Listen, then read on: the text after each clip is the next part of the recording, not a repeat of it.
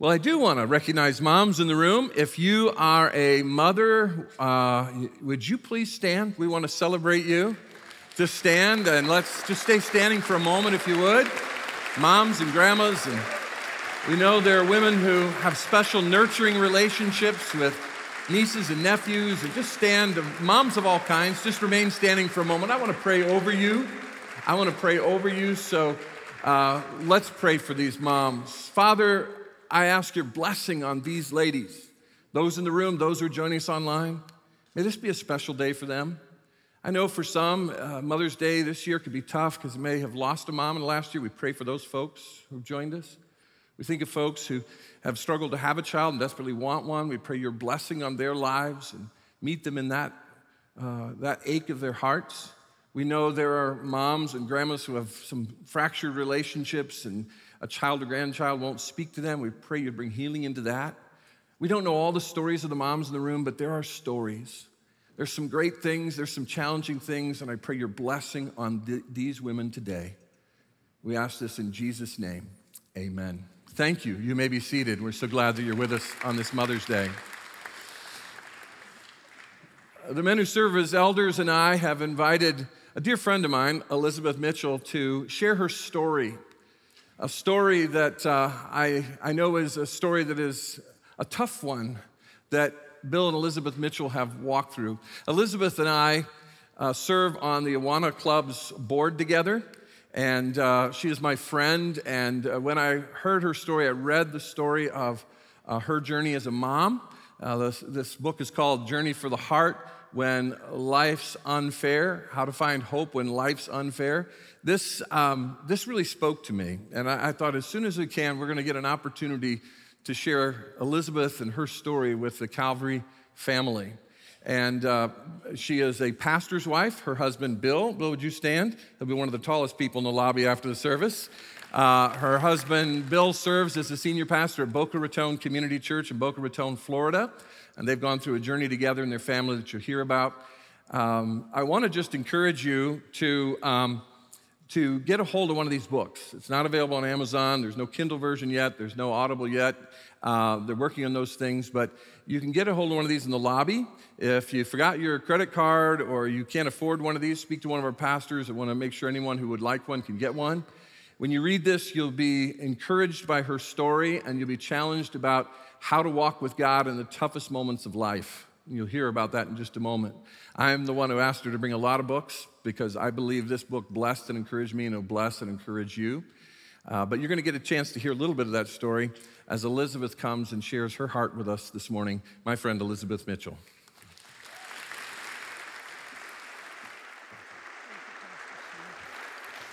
It is indeed quite an honor for my husband Bill and me to be here with you in this beautiful city of Westlake Village. And uh, in this church, I, I know you all realize you have something very special here. And all the staff that we've met, and of course, Pastor Sean, these are exceptional men and women that I know are a blessing to you. I, I wish the mothers in this room a happy Mother's Day as well. And those of you with a mother's heart who care and nurture for children all over the place. God bless and encourage each one of you. I believe Mother's Day is a great time to remind each of us that God uses less people in less than perfect circumstances to do His work. He uses people dealing with less than perfect circumstances to pull off His plans and His purposes here on earth. I grew up as a little girl in a very large and loving Lebanese family on the island of Jamaica.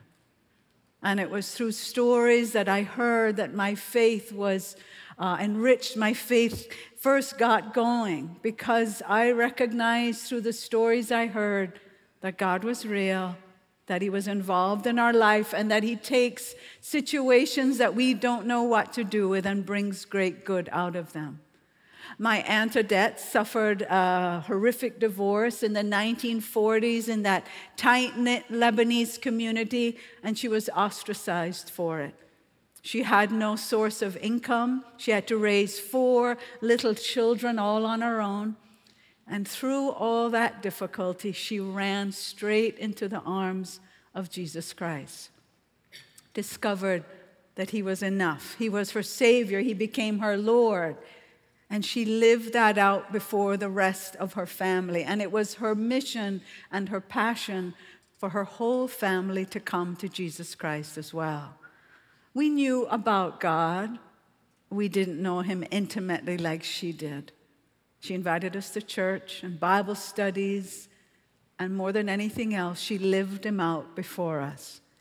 And one by one, my aunts and uncles, my cousins, my parents, my four siblings, we all came to love Jesus too because of the example of my aunt, because she had discovered in a very difficult place that God was enough, that He gives grace and mercy and strength and compassion no matter where we find ourselves.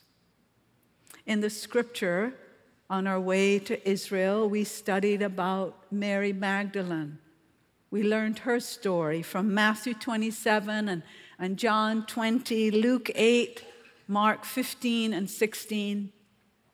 We discovered this Jewish woman had a front row seat, front row seat to the gospel unfolding in real time. She was there at the cross, at the burial, and at the resurrection of Jesus Christ. Mary was a part of a band of women that traveled with the disciples and with Jesus all across Galilee as they were ministering. And then she and the other women followed them to Jerusalem. Mary was there when Jesus would cry out, My God, my God, why have you forsaken me? And the sin transfer of the world occurred. Mary was sitting across from the tomb in that garden when Joseph of Arimathea placed Jesus' body in that borrowed tomb. And you know the story. Mary enters the garden early on Sunday morning. It is still dark. She comes in and discovers that the stone has been rolled away. She runs and gets Peter and John. They race back to the garden. They look in they don't know what's going on and they leave. They go back into hiding. They are afraid for their lives. But Mary is committed. She's loyal. She's dedicated. She is fearless and she stays. She has a conversation with two angels as if it's an everyday occurrence, not the least bit surprised. And then she confronts the man she thinks is the gardener logical that she would think that. They were in a garden. And she says, Let me know where the body of the Lord has been placed. I'll go and get it. Here she is, a woman, and she's willing to go and carry the weight of a dead man's body back to safety. She would do anything in her power to protect the Lord and to help him. She helped him when he was alive, and she would help him now in his death. Of course, you know the story. And Jesus said, Mary. And she responds, Rabboni, and falls at his feet. And he has a one on one conversation with this woman, the first one recorded in Scripture. And then he gives her the greatest commission go and tell the disciples that I am risen. I've kept my promise. And she does just that. He knew he could trust her with that important task. How did Mary become this devoted, this generous, this committed, this loyal, this courageous? I believe it was because Jesus, the scripture tells us, rescued her from seven demons. She had far than perfect circumstances she had dealt with. And Jesus saved her and brought her from that darkness and that those demons. And for the rest of her life, she never got over it. Her life had been imperfect. In the garden, she was weeping, but this woman was not weak. She was distraught, but she wasn't undone. God had crafted her and created her to be somebody really special, even though her circumstances were less than so. It's important, I believe, for all women and for men to recognize that their stories are valuable. Your story and your story is valuable. The messy parts of your story, the hard parts, the difficult parts, the parts where there's failure. All those stories are important for us to share, to demonstrate that God is enough even there, that God is sufficient when I have no answers, that God can carry us through the most difficult places, and He has a plan and a purpose for each one of those. I want to encourage you keep telling your story. When any of us go on a trip, I know Bill and I get to travel with our World Lead team all across the world. We do leadership training in 40 different countries. And whenever we go, we can't take our five children, our four grandchildren with us. So we bring them back souvenirs. When we go to Israel, we bring stones from the dry riverbed and valley of Elah, where David conquered Goliath, and we give those little stones to our children, our nieces and nephews, and we say, I know you're little. I know you don't realize yet what God has in store for you, but if you will allow the power of the living God to take control of your life, like David, there's just about nothing you can't do. When we go to India and Nepal, we bring back beautiful pashminas. When we go to Lebanon, we bring back those za'atar and sumac spices. All of them. When we go to Kenya and Zambia, we bring back wooden figurines of giraffes and zebras to show that we love our family, to let them know what we tasted, what we experienced, what we felt, what we saw. Here's a little bit I want to share with you of the journey I went on. In just that way, when God sends each of us on our own journeys, He wants us to bring back to other people what we saw, what we felt, what we experienced about life and about Him and share that with other people, to encourage them, to help them get to know Jesus that much more intimately. Sometimes He hands us packages we would rather never have to deal with. My nephew Jacob was so eager to open a Christmas package. And he begged my brother relentlessly. And finally, my brother said, Okay. So Jacob jumped under the Christmas tree, found the most beautiful package with his name on it, tore off the wrapping paper, and looked at my brother and said, This is exactly what I always never wanted. True story. When I heard that, I said, That boy is on to something.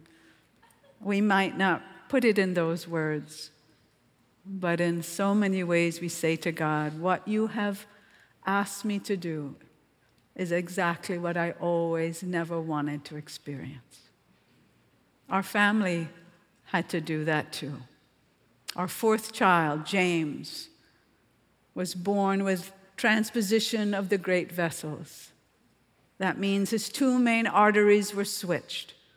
So the blood, without any oxygen in it, was being routed to his body, and the blood that contained oxygen just kept looping back to his lungs. He had three other deformities as well. He was airlifted. My husband went with him.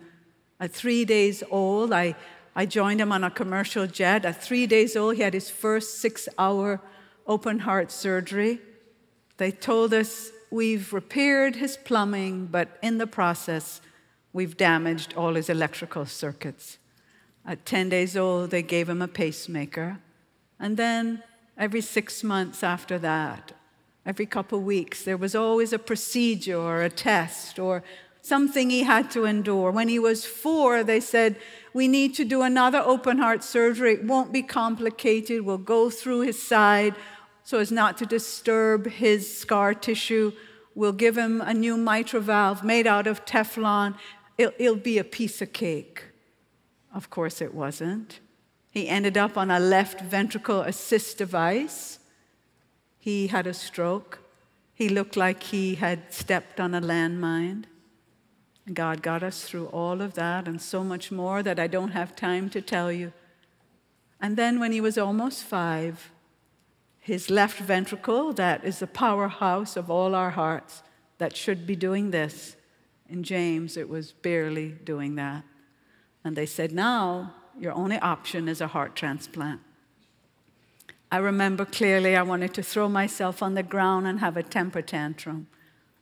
I wanted to tell God, it's not fair. You, you can't ask us to do this now after everything else that we've endured.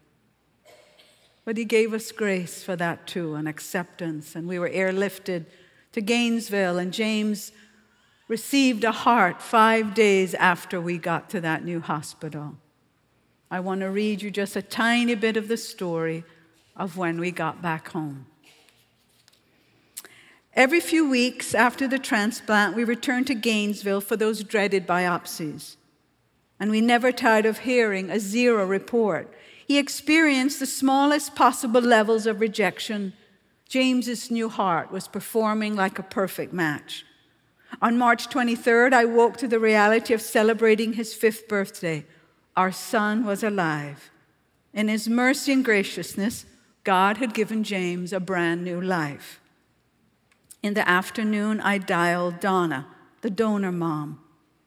This is Elizabeth Mitchell. I'm James's mom. How's he doing? The gentle voice responded. He's doing really well. His heart is really doing well. The doctors are thrilled and we're getting great results. He's hardly had any rejection at all. I'm so glad to hear that.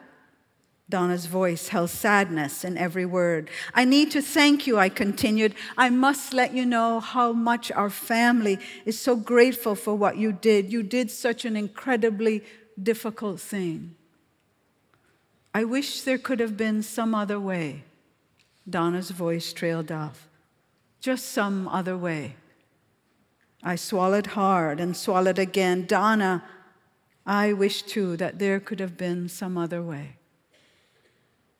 We exchanged addresses, and I sent her pictures of James, and we kept in touch. And I longed to meet this courageous woman in person. And finally, at the beginning of the May, we, beginning of May, we connected and picked a date. And I wrote it on my calendar and realized that that Sunday, when Donna would be coming to our house, would be Mother's Day. Mother's Day, when her heart would be empty the Caridis rang the doorbell and stepped timidly into our home, strangers intricately intertwined into our lives. We hugged and introduced the other children to each other. She was warm, easy to talk with, and very loving. And when we played games in the family room, James ended up on her team. She had been on his since January 20th. After we had dessert, Bill corralled all the kids and headed to the basketball hoop. And the silence gave the two of us permission to share other details and for me to ask how they were coping with the grief. And we stood after a long while, and we were not strangers anymore. The children filtered back into the house slowly. James walked into the kitchen, and I put him on the kitchen counter. Without contemplating the thought for too long, I said, Donna, would you like to listen to his heart? And she nodded and bent her head towards his chest and pressed her ear against it. And she lingered there for quite a while, and no one spoke. And all the children stood in a hushed silence around us, as if they too knew that we were all standing on holy ground.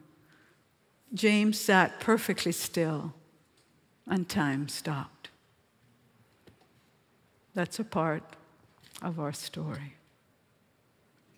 From those very places, the Lord gives us treasures to bring back, to show other people what we've experienced, what we've known, what we've learned about Him. I believe He gives us maybe more than anything else, the gift of grace. Grace is God supplying everything that we could possibly need to make it through all the challenging pieces, moments, and events. Psalm 20 was such a gift to me. Psalm 20, I believe, is a picture of God's grace. I want to read it for you. It will be on the screen. Read along with me. May the Lord answer you in the day of trouble.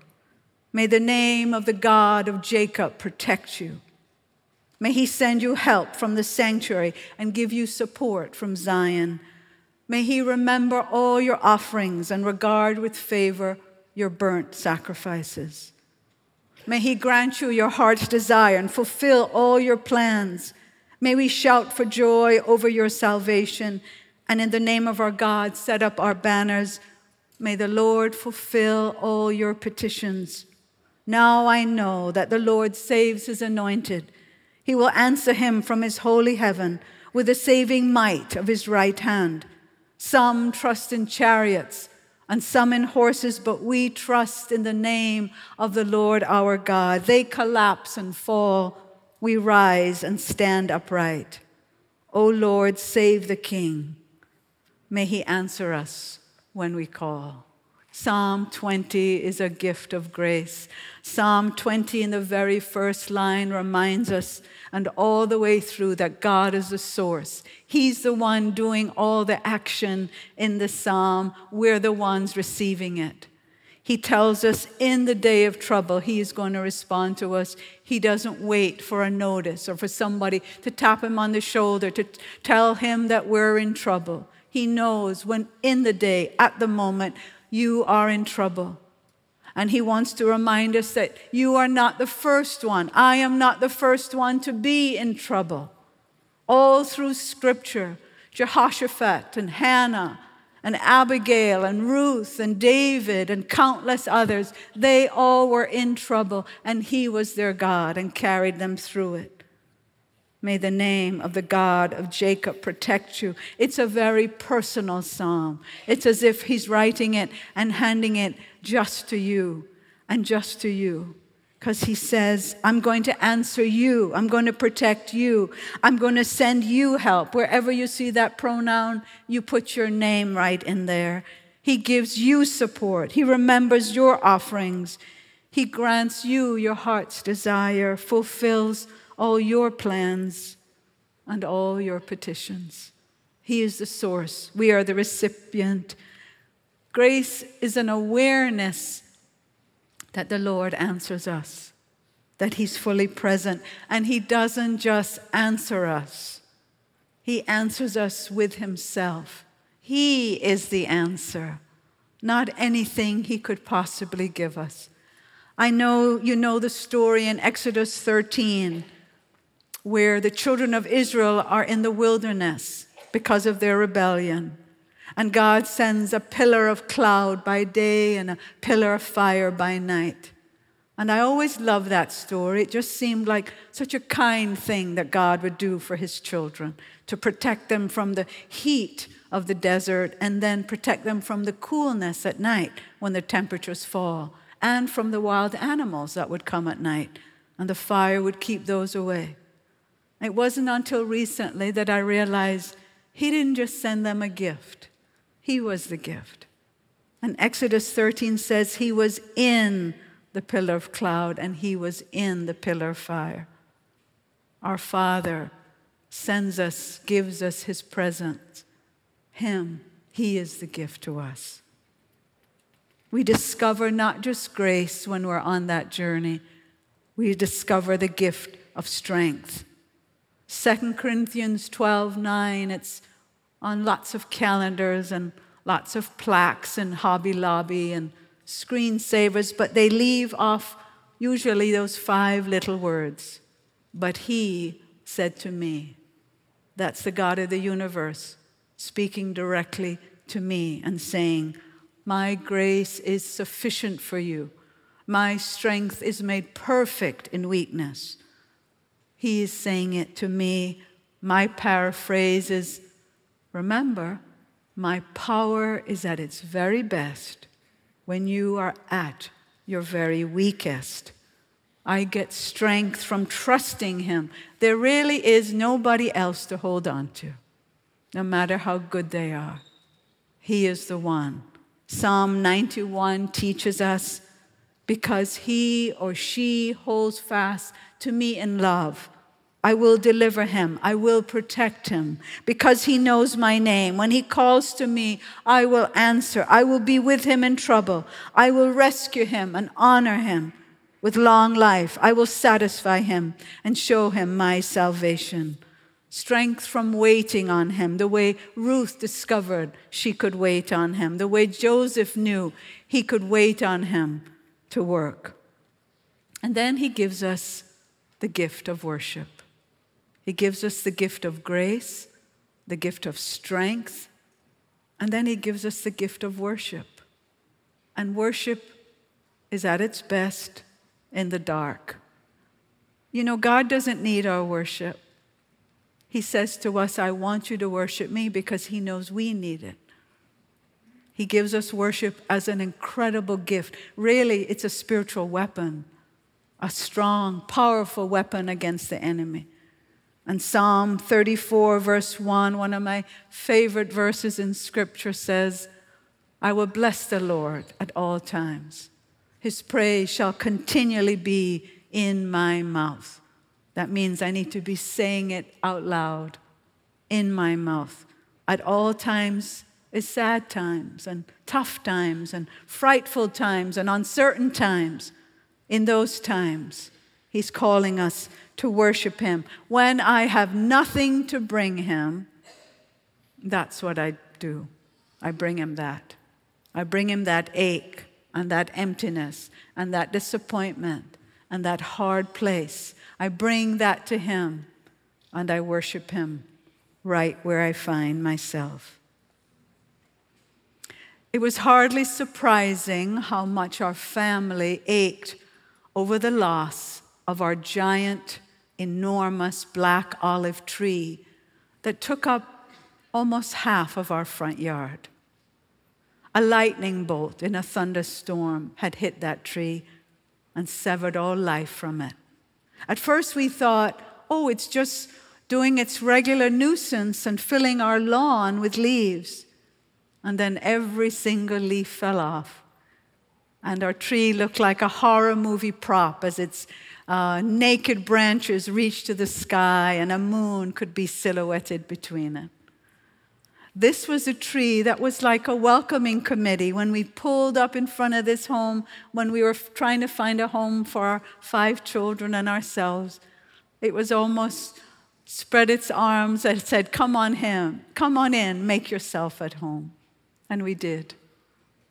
It was this tree when our son and our family returned from the heart transplant, and all our neighbors lined the road with bunches of shiny red balloons to welcome James home.